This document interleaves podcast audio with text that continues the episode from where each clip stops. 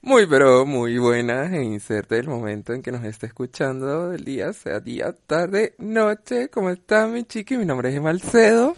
Hola, locura, soy Luca Bam Bam. ¿Cómo están? Yo bien, ¿y tú? Yo estoy muy bien, estoy feliz de estar vivo. La verdad que venimos remontando. Mentira, esto es una mierda, pero bueno. aguante, aguante. Hay que, hay, hay, que, hay que ponerle, hay que meterle, hay que meterle. pero energéticamente hablando, estamos en un año complicado y nos dimos cuenta de eso. Eh, sí, Emma tiene una teoría muy, muy, muy, muy interesante sobre cómo se es cómo es esto se llaman los septenios los septenios que viene de no no es no son los que nacieron en un determinado año, no, no son los No, no, esos son los millennials. ¿Cómo se llama eso? Millennials. Sí, no, yo sé, pero ¿cómo, ¿a qué se adjudica? Generaciones. Generaciones. Septenios no estamos hablando de generaciones. No, no, son como ciclos de siete años que se van cumpliendo y el universo energéticamente es muy fuerte y si no se han dado cuenta y creen que este año ha sido muy difícil, muy complicado, transexualícenlo, porque hace siete años se supone que el mundo debería haber acabado por el calendario maya.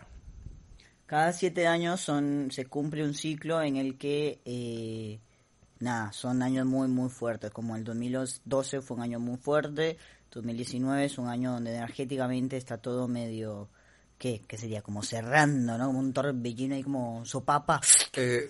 el 2019. Exacto, pero bueno, en fin. Como el, se supone que no sabíamos qué iba a pasar, gracias al calendario maya, bueno, capaz por eso este año ha sido así, pero la estamos remontando, la estamos remontando. no se acaba el mundo, pero bien que se acabe, mira que, se acabe mejor. Mira, sí, no se acabó en el 2012, pero el 2019 nos la pusieron ahí bien ATR bien arriba. Pero ahí vamos, vamos, ya, ya va a terminar, ya va a terminar. Vamos que se termina, vamos que se termina el año, Aparte viene el 2020. que ya, ya hoy justo empezamos a hablar de una sorpresita que se viene para las personas que vienen en Buenos Aires, pronto estaremos hablando mm, de eso, pero sí. Vayan preparando el cierre del año, el último trimestre, prepárense que lo vamos a transexualizar como todo el año junto, pero triplicado.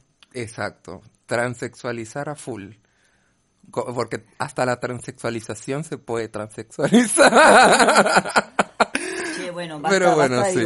Y en fin, en fin, aparte también, hoy tenemos nueva cara.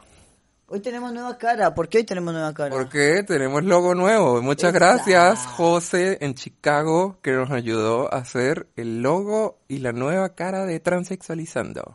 A ver, queremos que nos respondan quienes vieron nuestro nuevo logo, ¿cuántas banderas o cuáles banderas pueden identificar en el logo? Tan, tan, tan, tan, tan, tan, tan, tan. ¡Tiempo!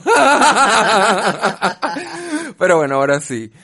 Eh, el episodio... Si están en mi compu, no pudieron ni siquiera abrir el logo. Porque... sí, claro, ni siquiera empezó a arrancar. Pero bueno, hoy tenemos un tema muy fuerte. Luca me acaba de asustar horrible.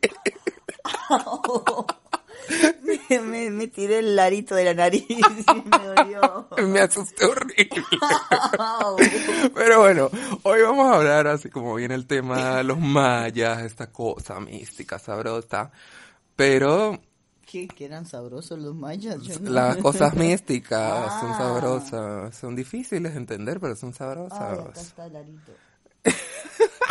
Oh, me Dios mío. Bueno, vamos a transexualizar la soledad. Porque muchas religiones y la sociedad siempre como que nos impone esa cosa de que tenemos que sí o sí estar en pareja, buscar ese gran amor. No puedes abrazar, ¿cómo se dice? Embrace it. Embrace, abrazar. Sí, pero en español el embrace it. El, abraz, el abrazar, eh, eh, abrazar? Bueno, no, eso es hugging. Pero embrace es como que, sí, abrazar. abrazar no, empoderarte, como empoderar tu soledad. ¿No crees que...? ¿Por qué me mira con cara de orto? empoderar tu soledad, sí, es rara la palabra empoderar tu soledad. ¿Por qué ¿A no? qué te referís? No, es que no te entiendo. Y porque eh, aprender a, a a tomar ese gustico por la soledad y que lo disfrutes y, y Definamos, definamos primero soledad. Te no, no es tu amiga, sí. Te veo venir, soledad. Si no es tu amiga Soledad ni la canción. ¿No? Bueno, ¿qué, qué, qué es la soledad? Para ti, ¿qué es la soledad? Para mí, ¿qué es la soledad? Yo voy a seguir con mis imágenes y mis mundos complicados. Y para mí, la soledad es un rinconcito oscuro con frío debajo de un mueble. Esa es mi soledad. Esa es tu soledad. ¿Y por, qué, ¿Y por qué esa es tu imagen de soledad? Y no tengo idea, algún trauma tengo de chico. El mueble se lo comió de pequeño, lo perseguía. No sé, a mí, por ejemplo, la soledad puede ser algo así, o la puedo imaginar tipo en el Caribe, en una silla de esas desplegables, solecito, que no tenga que ni siquiera moverme para que me traigan una birra y disfrutarlo, aprender a disfrutar eso, que no tenga que estar con nadie. Yo lo que también lo que siento es ¿Te acuerdas en el capítulo que hablamos de la idealización de las emociones y demás? Bueno, es esto también de, de encontrar en la soledad ese compañero que somos nosotros mismos, ¿no? Como más allá de la playa del Caribe o del rinconcito negro y frío. Qué dramático que estoy hoy, bueno. siempre, siempre. Drama Queen Alert. Perfecto, me encanta. Cuestión que eh, es como, como que, claro, siempre estar solo está mal, ¿no? O qué hicimos, o por qué estamos solos, o mira que te vas a quedar sole. Y, y, y está bueno esto, más allá de si estás en una playa en el Caribe, o si estás en el rinconcito, o si estás sole debajo de las frazadas escuchando un podcast, no estás sole, porque, ah, se iba por la rama. Sí. No, este, eso, por ejemplo, que te digan, no estás sole, tenés a tus amigues, o no estás sole, mira que está... Me hinché la pelota, quiero estar sole, y me encanta. Es que Odio a la sí, gente. Ah, no. la- lo, lo complicado es cuando estamos en soledad, es cuando nos enfrentamos mucho a esas cosas. A mí me pasa Mm. que cuando estoy en soledad es cuando me enfrento a esas cosas que no me quiero enfrentar. Y por eso yo creo que es el miedo a la soledad.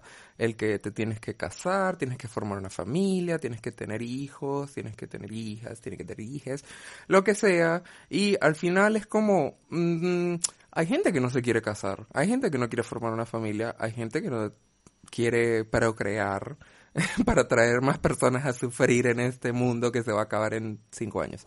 Cinco años. No, lo que está bueno es esto de lo que decís de, claro, cuando nosotros estamos solos o soles, es cuando te enfrentas a tus peores fantasmas, ¿no? Los, los que ya no puedes meter debajo de la alfombra. Entonces el estar sole también es empoderarse de uno mismo y hacerse cargo de lo que se tiene que hacer cargo, porque si estás con tus amigos, tu pareja, lo que sea, eh, tu perro, tu gato, es muy fácil evadir eso y el evadir no te permite crecer, enfrentar y luchar ante esas cosas, esos o traumas o momentos o pensamientos y demás, te ayuda a crecer un montón. Entonces es como eh, darnos cuenta que queremos estar soles, o sea que está bueno estar sola y tener ese espacio que nos da un miedo, nos da un miedo zarpado, porque es lo peor de lo peor se presenta en ese momento, pero hay que vivirlo porque justamente de la normativa de eh, la religión, para quienes son educados por la religión, o ya sea religión o sociedad, la normativa de que tienes que estar en pareja, la mayoría del tiempo siento yo que termina siendo la excusa perfecta para no hacerte cargo de tus cosas. Entonces, tuviste una pareja y después, eh, después de que estuviste esta pareja, bueno, te fuiste a vivir, entonces una vez que ya empezás a convivir, casi no tenés espacio sole, eh, muy poca gente tiene, puede mantener el espacio privado, yo sostengo el micrófono, puede mantener el espacio sole conviviendo, ¿no? Porque además si estás en Buenos Aires ya tener un tres ambientes, si sos una pareja ya tenés mucha guita. Sí. O sea, como que si sos una pareja más o menos clase media, podés laburar, laburan los dos, tienen un dos ambientes, genial. O sea que comparten la habitación. Entonces, ¿cuándo putas están soles? Nunca. Esa es otra cosa, o sea, cuando una pareja puede estar sola sin sus bendiciones Sí, sí. para hacer cositas de adultos. Claro, y, y después ya está, te casás, entonces cuando te casás, te, ya está, después tenés hijos y menos vas a estar sola todavía. Entonces llegas a tener 40, 50, 60 años y nunca tuviste la oportunidad de estar sola más que cuando vas a hacer caca al baño o cuando te vas a bañar, o sea, y a veces ni eso, porque... porque hay parejas muy... hay parejas y parejas. Que, invaden mucho, entonces eh, es, eh, es también de poder decir, ok, estoy queriendo tener una pareja o estoy saliendo con esta persona porque no quiero estar solo y no quiero estar solo porque se me presentan muchas cosas que me dan ansiedad y me dan miedo o quiero estar en esta pareja o quiero salir o quiero hacer esto porque de verdad quiero, ¿no? Porque empezar a cuestionar. claro. y no como esa cosa de no prefiero estar con alguien que estar en soledad y al final es como que no, es el, el, dicho ese de es mejor estar solo que mal acompañado es muy cierto. Es muy cierto, sí, zarpado que sí. Es más, hasta yo te diría es mejor estar solo que hasta bien acompañado a veces, porque mm. por más de que alguien te esté acompañando, pues no te estás haciendo cargo de lo que te tienes que hacer cargo cuando estás solo o sola y la persona que está a tu lado tampoco, o sea, no tiene cómo hacerse cargo de tus cosas porque no. Entonces, ni siquiera es que es mejor estar solo que mal acompañado. A veces es mejor, o sea, es necesario estar solo, sole, incluso bien acompañado. O sea, como que, que no se pierda eso. Y el, y toda esta la, la idealización de la pareja, por ejemplo, es como eh, tienes que formar una familia para estar bien. Sí, o sea, ahí me gustaría agregar, por ejemplo, tú y yo fuimos con una crianza de inclusive colegios católicos, creo que tú también, ¿no? Yo fui a un colegio de monjas. Claro, yo también fui a un colegio de monjas y es como que esa cosa de creces y la mayoría de religiones, no sé, el budismo ahorita puedes comentar, te inculcan esa cosa de que tienes que sí o sí casarte. O sea, casi que es un pecado si no te casas. La sociedad te construye pensando en que tienes que casarte. Las películas de Disney de antes era el príncipe azul que venía a rescatar a la misela en peligro, bla, bla, bla, bla, bla, y vivían felices para siempre. Y, hay veces que no. es como que esa cosa es muy complicada porque al final la gente se casa porque se empieza a ver esos 25, en sus 30, en sus 35, en sus 40 y un poquito más allácito y se empieza a como darle esta taquicardia de no me he casado, no tengo pareja, y al final eso es fuerte, es fuerte y te puede detonar un montón de cosas muy peligrosas emocionalmente para ti, de juntarte con de repente personas que no valgan la pena, porque, o sea, estar en pareja, casarse y todo eso es un compromiso grande. A mí lo que, o sea, lo que es importante recalcar, digamos, es, em, por ejemplo, yo quiero casarme y me encanta la idea de tener hijos y demás. Sin embargo, es importante poderse cuestionar, ¿no? De el por qué lo querés hacer. ¿Lo querés hacer porque viste una película de Disney y te copa? ¿O lo querés hacer porque sí sabes que es algo hegemónico y que te bajan línea desde chico y te educan para eso? Pero yo creo que lo que no, no importa es la palabra casarse o no, sino el por qué lo estás haciendo. O sea, lo estás haciendo porque es ble, porque se hace, porque tengo 30 y tengo que casarme, porque tengo una pareja de hace 5 años y, y bueno, y tenemos que dar el siguiente paso porque hay que dar un paso más. Eso es normativo. O sea, ahí lo estás haciendo por algo normativo. Ahora, te querés casar porque querés celebrar no sé, querés pegarte una fiesta en la que la gente se vista bien y tomarte todo y comer todo y que te regalen cosas y bueno, listo, sí, está bien. O sea, como que poder racionalizarlo así, no ser, que no sea como matrimonio, wow, el monstruo del matrimonio, sino que, ¿sabes que lo, comparo mucho con las operaciones, por ejemplo? Eh, eh, lo comparo mucho con, hay personas trans, hay hombres trans, por ejemplo, que son muy felices con sus, con sus senos, con sus tetas, y están re contentos, y dicen la mastectomía es eh, normativizante, porque el hombre no tiene que, o sea, y yo decido. Sí, a mí me pasó la otra vez, estaba hablando con una chica trans, que me estaba así como que hablando de que estaba averiguando para hacerse la cirugía de ecuación genital o no, o esto, aquello.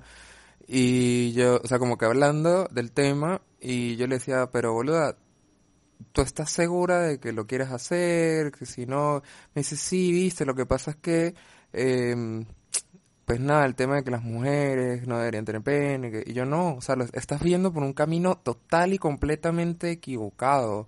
Si lo quieres hacer, está buenísimo y está perfecto porque quieres como arreglar en tu cuerpo algo que en tu mente está totalmente distinto, pero es para ti.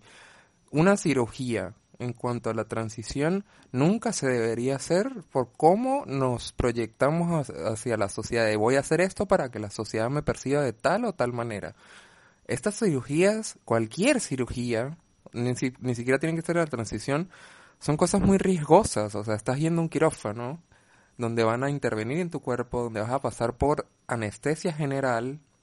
Son un montón de cosas que no debes ni siquiera llegar a pensarlo de necesito tener senos, necesito tener no senos, necesito tener X genital para que la sociedad me vea como el género que se... No, construye tu cuerpo con muchísimo amor propio.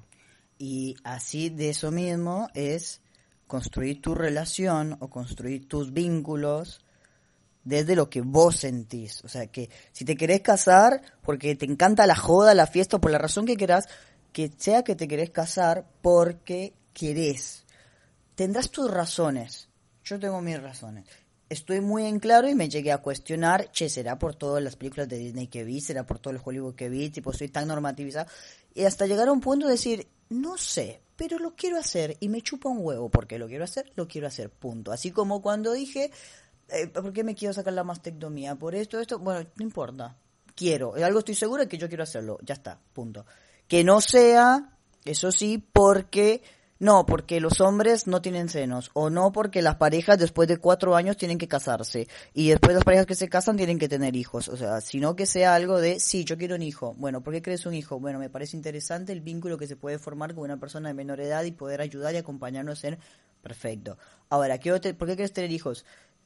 Y porque hay que tener hijos, o sea, como... Claro. Son dos, dos eh, es el mismo resultado, pero con dos caminos completamente distintos. Sí, yo siento que si eh, tienes pensado procrear o adoptar o lo que sea, y no lo tienes de una manera consciente el por qué quieres hacerlo, al final es como que no te preparaste lo suficiente y puede ser que esa persona, esa mini persona, como que puede sufrir mucho por tus propios traumas y vas a inculcarle un montón de todos los traumas que no has solucionado.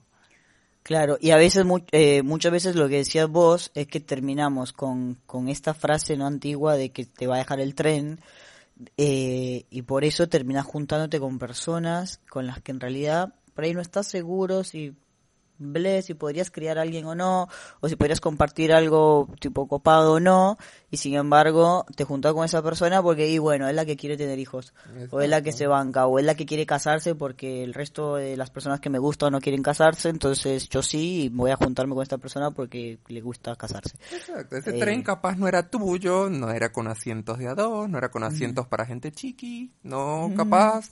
Tu tren es con de a dos, pero sin asientos para mini personas o solitos los asientos. o, empezar a cuestionar un montón de cosas, cuestionar inclusive por qué el biologicismo de los hijos, por ejemplo, porque eso es un, o sea, a mí me parece como algo re egocéntrico de mi, yo quiero mi hijo para porque que, que, que sea biológico, que nazca de mí o que tenga mis genes, es como, bueno, cuestionate eso también.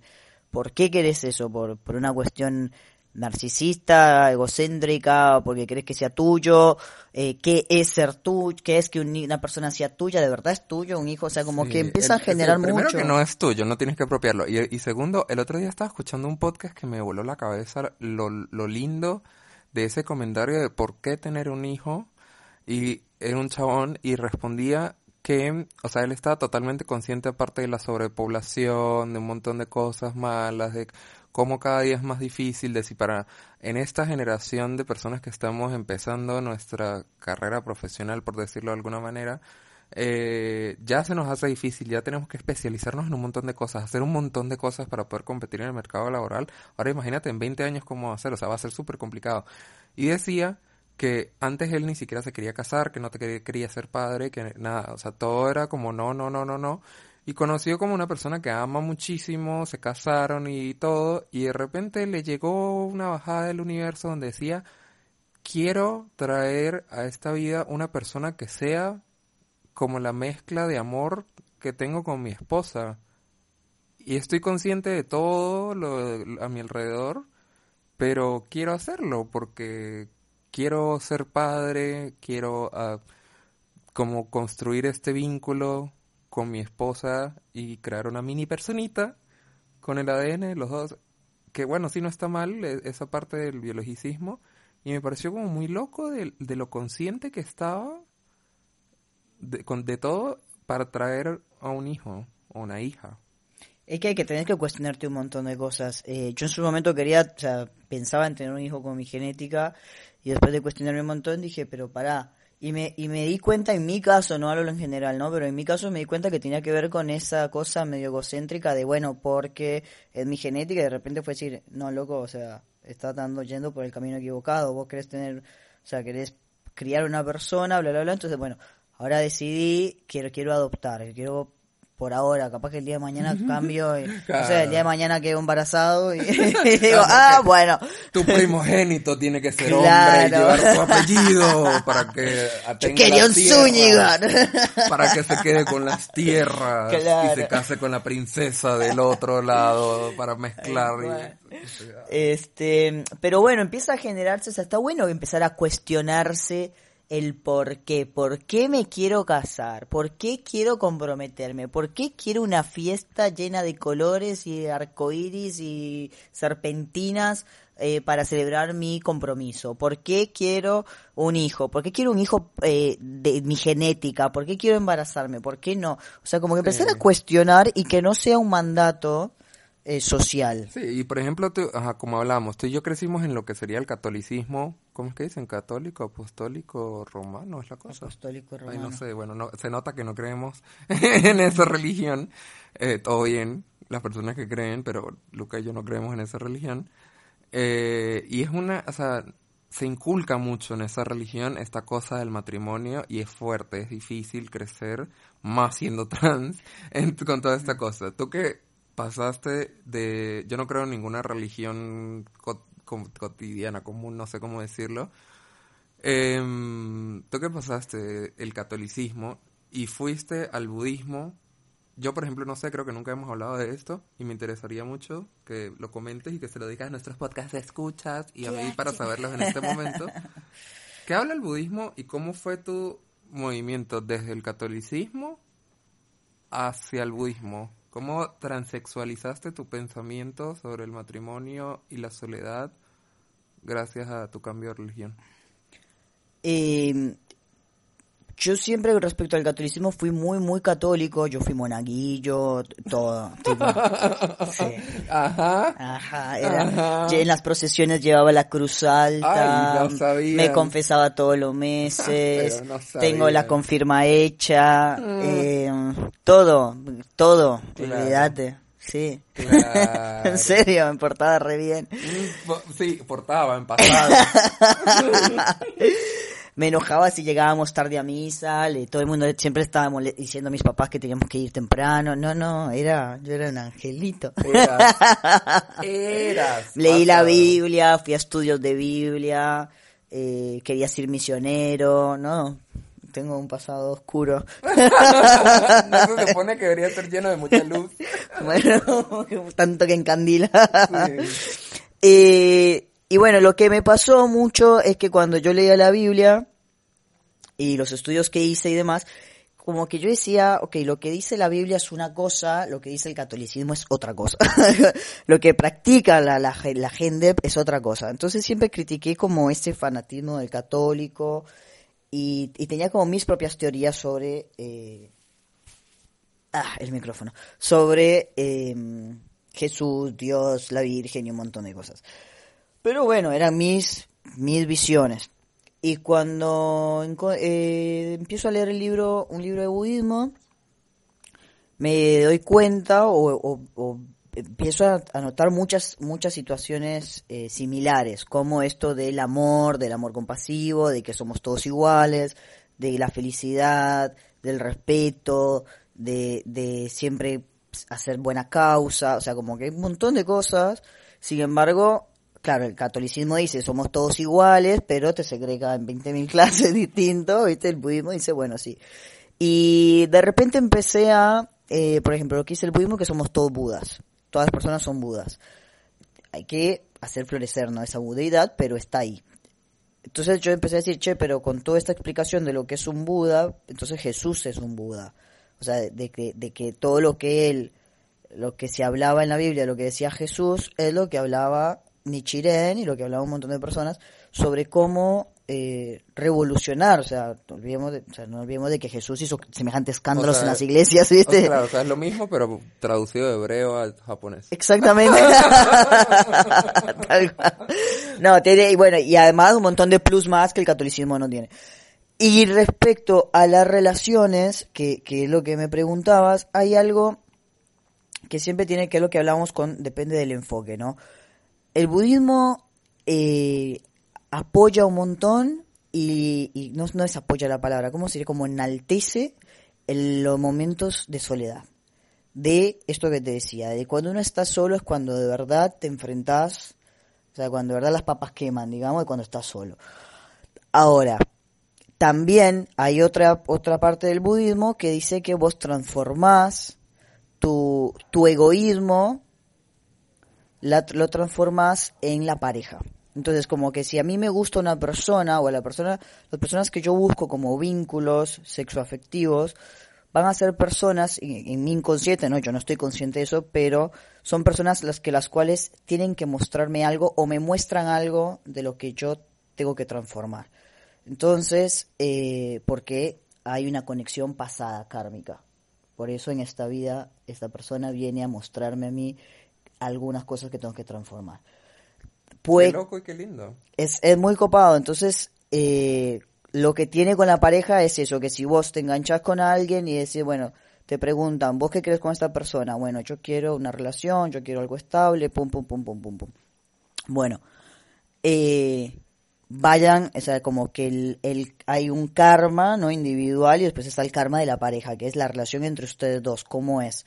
Y no es que, no es como dice el catolicismo, esa es la diferencia, es como dice el catolicismo, hay que aguantar y, y hasta que la muerte lo separe y que Claro. o sea, porque eso es más institucional, ¿viste? Más de se tienen que casar, no importa si el chabón te faja, no importa Sí. si vos sos infiel, no importa Te la nada. hasta Te la la los separe. Claro, porque lo que unió Dios que no lo separe el hombre, Sí, ¿no? no, y de por sí conseguir un divorcio del catolicismo es súper Es- complicado. es- Tiene- que ser el Vaticano y un montón de cosas. La verdad que no, Creo no que ni tengo siquiera se ha idea. podido hacer en la historia, no sé. Creo que no tengo idea cómo funciona eso. Y por ejemplo el budismo, que trae esta cosa de las vidas pasadas y demás, esta persona que con la que te casas, etcétera y todo, se supone que ha sido la misma energía con la que te has casado en otras vidas. No, puede ser, puede haber sido tu mamá, o puede haber sido tu papá, o puede haber sido tu hermano, o puede haber sido tu asesino. O sea, pero Qué linda. Y Pero- o sea, incestos, Claro. incestos y síndrome de Estocolmo. Lo amé. Pero en otra vida. Claro, vengo de, vengo Porque, de energías mm, incestuales y síndrome de Estocolmo. Porque tiene que ver con eso, con qué es lo que viniste a transformar en esta vida, cuál es tu misión y demás, y por qué esta persona a la cual elegís te, te va a ayudar en ese camino de algún modo a transformar. No es que esta persona te va a ayudar porque te va a aportar algo, no es, es el espejo que vos tenés para transformar lo que tenés que transformar. Por ejemplo, yo tengo que transformar la ira, es muy probable que la pareja a la que yo elijo tenga mucha facilidad en hacerme enojar. Entonces, ¿por qué? Porque yo vengo en esta vida a transformar mi ira. Entonces busco esta persona inconscientemente, ¿no? Claro. Bueno, en esta vida inconscientemente, esta persona está acá porque yo tengo que transformar. Entonces, ¿no? No se habla, eh, o sea, no se han tocado temas de monogamia ni nada de esas cosas porque, bueno, convengamos que es también es algo, si bien es nuevo, si bien la religión es una de, la- de, de las últimas, laica y demás, este, esta organización budista, pero es del 1200, o sea, anda hablando Claro. del 1200 de la poligamia, ¿no? Y la Soka Gakkai se fundó, o sea, la Soka Gakkai como institución internacional, bueno, viene después de la Segunda Guerra Mundial. Entonces, falta, hay muchas cosas que están transformándose, viene Japón, tiene otras cosas, ¿no? Pero sí es importante que la pareja se forma, o inclusive lo que se habla siempre es del vínculo, el vínculo de esta persona con la que, o estas personas son porque vienen a transformar de algo. Obviamente que Igual, o sea, es raro porque, ajá, el, primero, el síndrome de Estocolmo es cuando te enamoras de tu secuestrador o algo así, no quiero quedar como una boluda. bueno, si no era el de Estocolmo... Ya sí, ese es el de Estocolmo. Bueno, ya saben que me refería a eso. Y segundo, es, o sea, es muy raro que hables de que hay que seguir que las religiones, la monogamia, esto y aquello. Y hay religiones, muy machistas obviamente, donde existe la poligamia, pero para el hombre, como los musulmanes creo que es. Sí, creo que los musulmanes. Los musulmanes, que pueden tener muchas esposas, o sea, eso, es monogamia, eso es poligamia. Machista, porque solamente el hombre puede, pero, ajá, es poligamia, existe la poligamia en las religiones antiguas. Claro, pero desde un machismo que es como en realidad muchísimo más retrógrado, no es, y que no es tampoco poligamia, es como una monogamia eh, con amantes, como diría. Un poliamor ganado y consensuado solamente para el hombre. Lo que sí te habla el budismo es que la, o sea, hay un principio, ¿no? Que es armonía familiar en la pareja y que la base de eso es el diálogo, o sea, como no no le puedes mentir a tu pareja, es como que de eso se traduce hoy en día a que si yo soy poliamoroso, bueno, voy a tener una pareja que sabe con quién voy a salir, que sabe qué voy a hacer, o sea, sin mentir porque eso es, es irrespetar la humanidad, la budeidad, ¿viste? Porque yo estoy, mi pareja es un Buda, y cómo le va a faltar el respeto al Buda, ¿entendés? Como que, entonces a partir de ahí, de ese principio, cada, o sea, la pareja que vos decidís es luchar y no, y si la pareja ya no da más y los dos están conscientes que no dan más y se juntaron y charlaron y demás, terminar siempre la mejor, no se termina la relación mal. Eh, como salir siempre por la, la puerta de adelante, ¿viste? Como quedarte tranquilo de que se intentó, se llegó a la conclusión, no podemos más, listo, avancemos con nuestra felicidad, vos andas con tu felicidad, yo voy con mi felicidad. Pero está esto sí de formar la pareja, de crear una, un núcleo familiar y demás, pero por esta cuestión de que ese núcleo, esa casa, esa familia o esa pareja está para que yo vea lo que yo tengo que transformar. es como, otra cosa. Bastante moderna y deconstruida de lo que es el, el matrimonio y las parejas para hacer una religión. Claro, no es como o sea, si bien está ese principio, pero no es algo institucionalizado de, de, bueno, porque es así, punto. Claro. Y bueno, queríamos mezclar ese tema de religión, soledad, etcétera, también por el hecho de que lo difícil que puede llegar a ser para las personas trans conseguir una pareja. Es muy complicado, es muy difícil, es muy fuerte. El hecho de poder ir al mundo, ir a la sociedad y abrirnos como personas trans y que las personas trans, o sea, que las personas cis nos vean más allá de eso, eh, porque sí hay muchas personas trans que buscan solamente parejas trans, existe, hay otras que no, hay otras que sí, o sea, es cada quien, pero es complicado conseguir pareja siendo trans. Y al final te hunde mucho esa cosa de no soy suficiente para conseguir una pareja. No soy suficiente para poder conseguir una persona cis. No soy suficiente para que me vean como la imagen que me identifico. Son un montón de cosas que te hacen un efecto terrible por cómo se construye y se idealiza, como hablamos todo el tema de la idealización en el, otro episodio, el, el cómo tiene que ser una pareja y cómo tienes que salir al mundo a buscar una pareja siendo trans es súper complicado. Y al final es como nos enfocamos en esa soledad porque es como que nos da miedo. A mí me da a veces ese miedo muchísimo de buscar a alguien para compartir por, y, me cierro muchísimo. De por sí que siempre he sido una persona súper cerrada eh, para abrirme en ese sentido con, con, alguien. Eh, ahora me cuesta mucho más. Sí, te da mucho miedo también de lo que vinimos hablando, tanto de la idealización como lo que hablamos la semana pasada de, de cómo se, se objetiviza nuestro cuerpo, ¿no? Como que somos un signo de pregunta. Entonces, a la hora de, de plantearnos querer estar con alguien, tener miedo, si decirle, si no, cómo va a reaccionar, si ya sabe, tipo, bueno, ¿y cómo se maneja acá? ¿Cómo me manejo cómo lo solucionamos, cómo hablamos de esto, cómo hablamos de lo otro, eh, hasta inclusive por ahí una persona que, que, le gustas mucho y de repente pensás que capaz que lo que le gusta porque soy trans, o sea, como que ya entramos con un montón de signos de pregunta. Y eso nos puede producir mucha ansiedad, eso nos puede producir mucho nervio, de repente cancelamos de un día para el otro porque no quiero, o sea, no, me da mucho nervio, no sé cómo reaccionar, eh, como que nos cuesta. Entonces puede llegar a generar muchos quiebres emocionales, puede llegar a generar muchos problemas de comunicación con la otra persona, mucho miedo. Eh, eh, mucha duda, mucha inseguridad, problemas de autoestima. Eh, es, complicado, o sea, porque mm, no debería ser así a no ser que te mezcles en un ambiente muy queer. O sea, si, tenés, si, conoces gente queer y demás, si estás en, todo en ese ambiente, pues yo, yo conocí un chabón que me decía, no, yo no salgo con gente, o sea, nunca, no, hace un montón que no me relaciono con un chabón cis, me decía, con un chabón, con un hombre cis, hace un montón que no me relaciono, pero ni de hablarle, de amistad, ¿viste? Como que se nota que su ambiente es todo muy trans. Entonces, bueno, sí, así sí. Pero si no, cuesta un montón. Eh, es difícil, es, es muy complicado cómo, y al mismo tiempo cómo se nos baja la línea de que tenemos que estar con alguien, de que no tener que estar sole, de que la sexualidad y la genitalidad y, y, cómo, y, ¿no? y como esta cosa medio hegemónica. Claro, sí, o sea, la, la, cosa es, o sea, a mí, por ejemplo, yo después de, de mucho tiempo de haber terminado una relación muy larga que tuve, pero, sea, con sus cosas buenas, con sus cosas malas, fue como que me di cuenta que nunca hice el cierre de ese ciclo. Y este año fue como que me di cuenta y lo, lo vine haciendo con un montón de otras cosas que no me he dado cuenta y fue como muy abrumador toda la situación y dije, ok, necesito recluirme un poco porque necesito eh, reencontrarme, básicamente.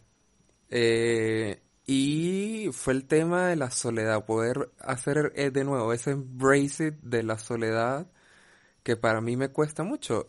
La última vez que yo recuerdo que me gustó la soledad fue cuando viví en Costa Rica, de que eso fue en el 2010, 11, una cosa así. Y, y, fue muy fuerte.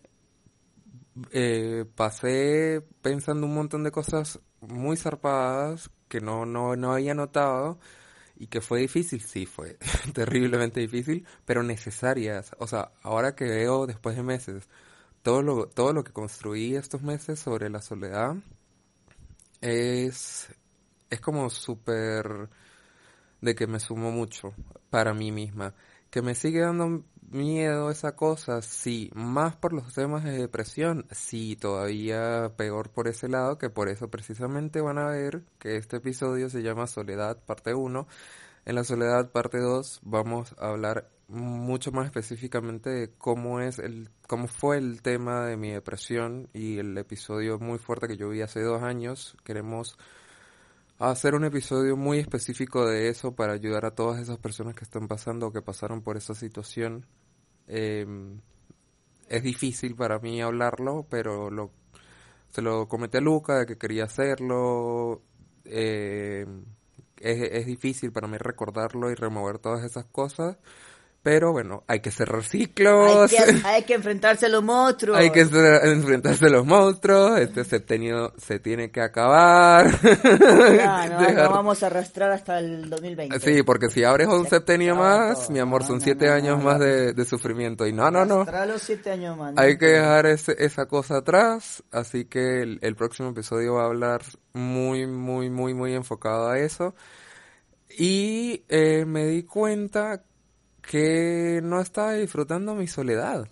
Que, no, que a pesar de que tenía un montón de tiempo para mí, porque sí, puedes salir de joda con amistades, con gente de tu trabajo, con todo, y etcétera, pero eso no es todo el tiempo y que tenía un montón de tiempo para mí y no lo aprovechaba por estar con ansiedad, por estar con depresión, por lo que sea, porque, ay, sí, estoy solo, estoy triste, me acuerdo de dormir, no quiero nada. y es como, no, o sea, aprovecha de hacer otras cosas y bueno, me cuesta a veces un poco, pero trato de aprovechar el tiempo la mayor cantidad que puedo. Y justo después de eso fue como que me di cuenta que me estaba relacionando con un montón de gente súper tóxica, súper de mierda y que buscaba literalmente para eso gente que no valía la pena. Y eso me lo hiciste ver tú, te odio. te amo y te odio. Es amor Este, de verdad. Si sentís eso es porque es amor de verdad. Pero sí, ¿cómo fue exactamente? Cuéntales. Que eso fue lo que hablamos en el episodio pasado, creo, justo. Es que Emma tenía una situación. Emma se hace la difícil. ¡Ay, mentira! Se hace la difícil Mentira. con la gente. Es así. Eh, Emma tiene mm, muchos seguidores, gente que quiere estar con ella y no les da bola. Pero no les da bola porque quiere a alguien que, Mentira. que, que- que tipo que dé la talla, ¿no? Ah, Ah, oye, amor, Me estás viendo, me estás viendo, mi amor. Un eh, tipo venezolana, caribeña, tipo tiene con qué, baila, inteligente, eh, administradora de empresas, tiene su podcast, sea, como dale, no podés salir con cualquier mamarracho. Bueno, pero por alguna razón, motivo o circunstancia, le gustan ciertas personas que suelen ser mamarrachos. ¿Es así o no es así? No sé por qué le pasa eso. Eso es lo que tenés que transformar, tus ojos, Emma, tu mirada. Eso, Pero a mí me gustan mis ojos No, verdes hermosos. este, ojos verdes hermosos, ¿viste? Tipo, es así. Qué hegemónica que sos, querida. Dale, tengo cuatro días sin afeitarme, bebé. Esta barba, lo menos hegemónico que tengo en este momento es mi barba. Bueno, no, lo que y nos y nos pasa a muchas personas, a mí también me pasa, ¿eh? no es que no me pasa, es que justamente lo que lo que decía, nos gustan las personas que nos hacen ver nuestros nuestras eh, no sé si fallas, es decir, nuestros aspectos a transformar. Y no sé qué tienes que transformar vos a raíz de lo que te gusta, pero los anteojos tenés que transformar. No, por Hace dos años que no cambio la fórmula. Ve por eso, eh, el aumento que te... No, no, no, no estamos hablando, claramente no estamos hablando de una cuestión física, no, no, No. porque no, claramente.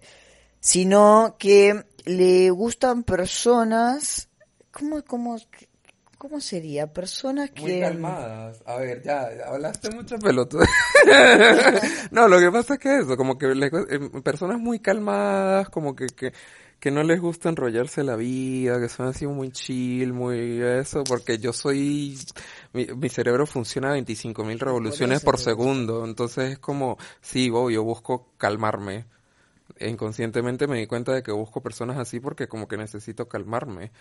Pero la cosa es como que también lo llevo a un extremo de repente gente que no quiera salir adelante, que no estudie una carrera, que no estudie esto, que... Y todo bien con eso, o sea, no, no está mal tampoco, pero es como que bueno, ajá, hay que buscar futuro, hay Hay que una- metas, crecer, eh, o sea, no tiene que ser una carrera sí o sí, pero crecer, un, un proyecto de vida.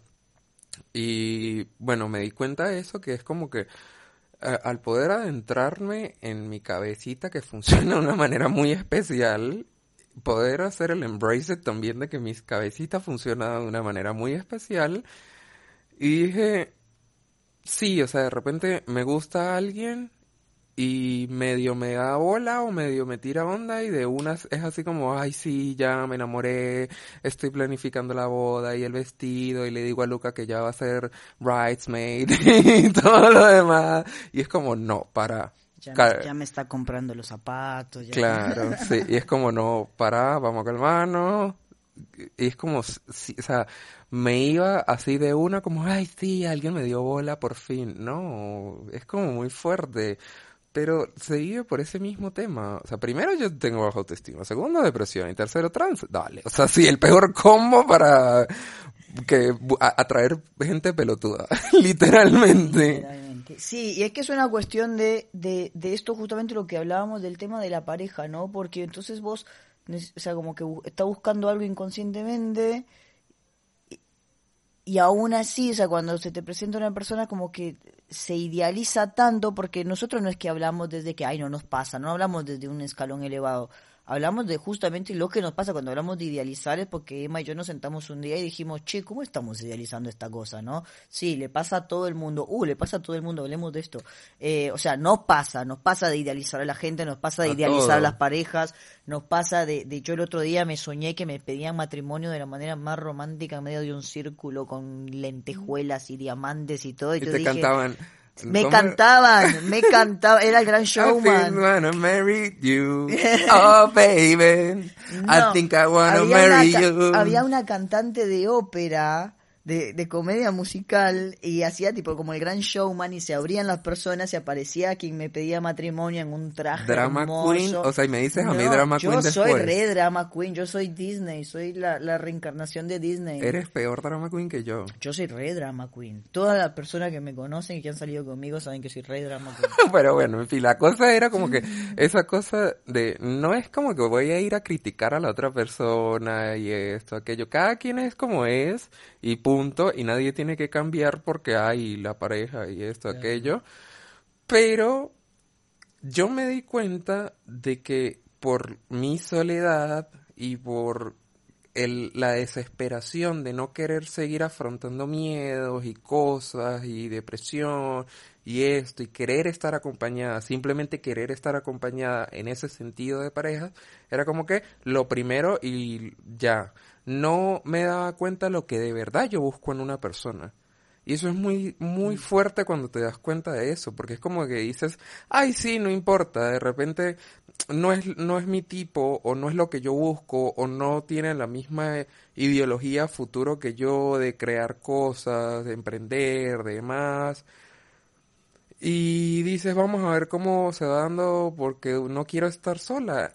Y, amiga, Emita, menos mal te diste cuenta, porque... Menos mal te diste cuenta, ¿no? Menos mal te diste cuenta y gracias a un comentario un poquito fuerte Luca.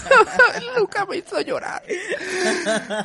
Este, porque sí, es como que no, no, no tienes que buscar a alguien porque mm, simplemente quieres acostarte a ver series abrazada y hacer cositas de adultos y demás. Sí, eso, es- eso es rico, sabroso, sí.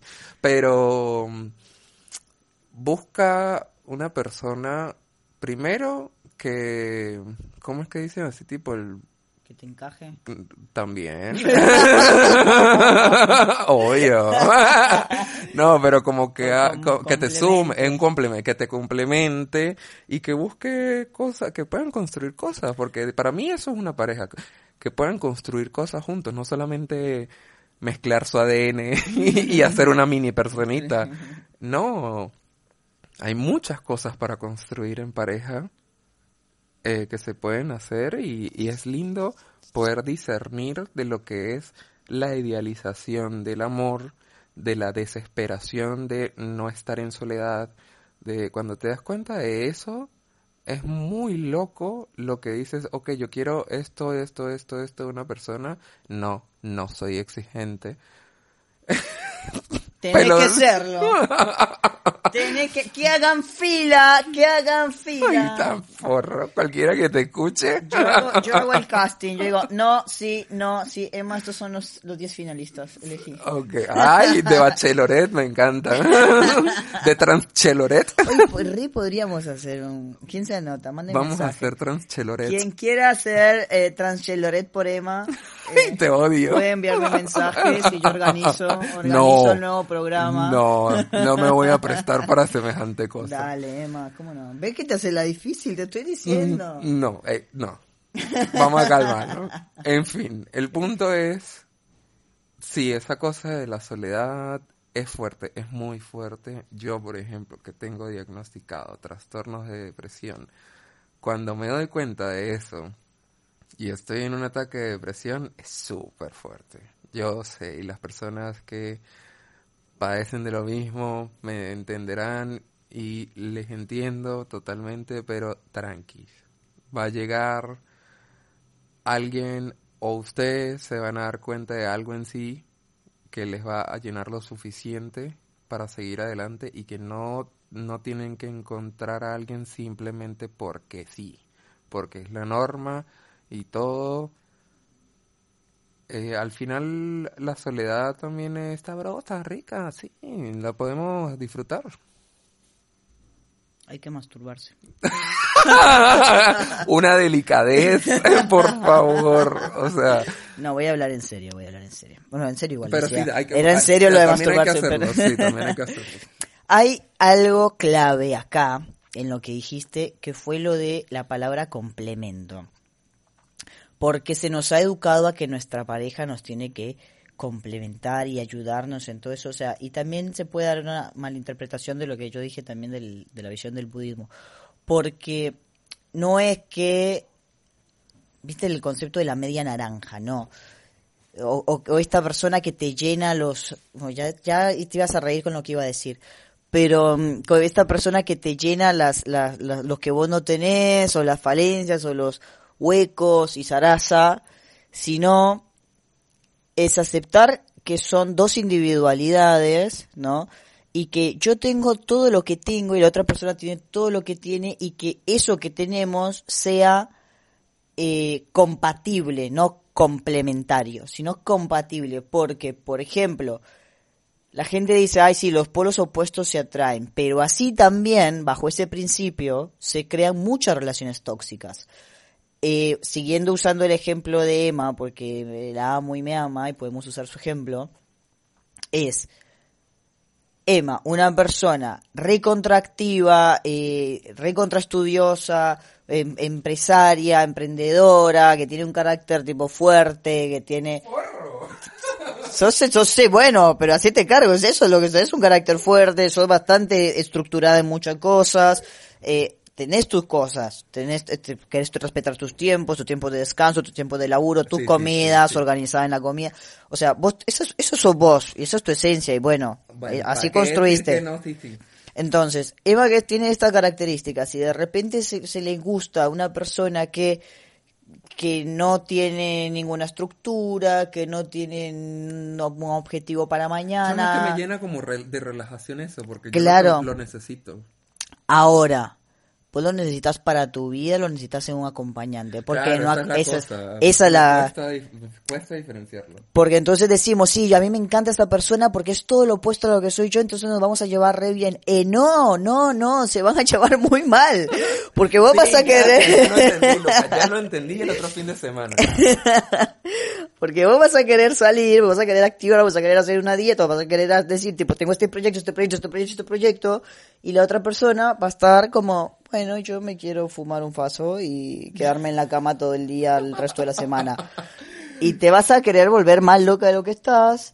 Y, y bueno, y la otra persona también va a decir que hincha pelota que es. y no pasa todo eso. Le va a abrumar a la otra persona mi, Claro, te terminas vos frustrada, la otra persona termina frustrada, ambos piensan que son una mierda, cuando en realidad son dos personas completamente distintas que hoy en día, en este momento, capaz que no son compatibles. Mañana no se sabe.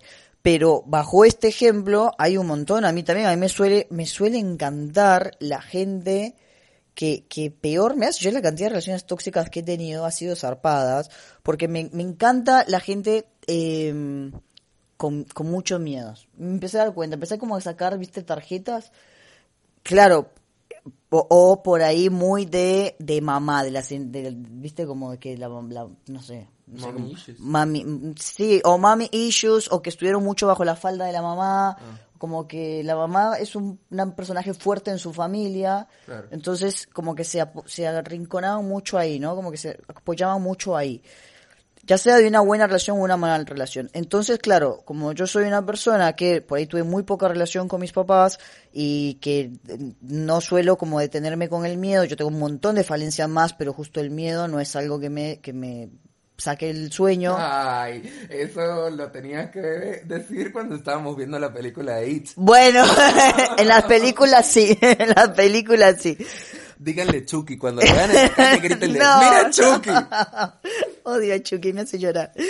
Pero bueno, me pasa eso y tuve muchas relaciones de salir con gente que, claro, por ahí veía en mí una polenta, digamos, que no tenían y yo veía en ellas una, una cosa maternal que yo no tenía y decía, ay, es la pareja perfecta, porque también está esto de la pareja perfecta, ¿no? Y después cuando te das cuenta, claro, mi polenta les terminaba frustrando de que no, tipo, pensaban que no hacían nada, que eran una mierda en el mundo, porque no podía, o sea, como que no les daba la nafta para hacer 20.000 cosas al día, entonces terminaban mal, y yo terminaba recontra frustrado porque las personas se aburrían de mí, preferían dormir todo el día o estar en otras casas antes de verme a mí, porque... Y en realidad estábamos flasheando los dos, o sea, es una cosa una cosa una cosa la otra. Entonces, eh, tiene que ver eso no con el complemento y no el acompañamiento. O sea, cuando vos uno decís con una pareja es acompañar a esa persona o, que estemos acá en el camino, ¿no? Una, dos o tres personas, no sé con cuántas querés salir vos. ¿Cuántos finalistas te, dejo? 10. Ah, no, sí, o sea, como para ir terminando, porque ya va a llegar la hora, eh, al fin de cuentas, una conclusión como muy, muy buena que se puede sacar es como la de, I got issues, you got 'em too. Na, na, na, na, na, na.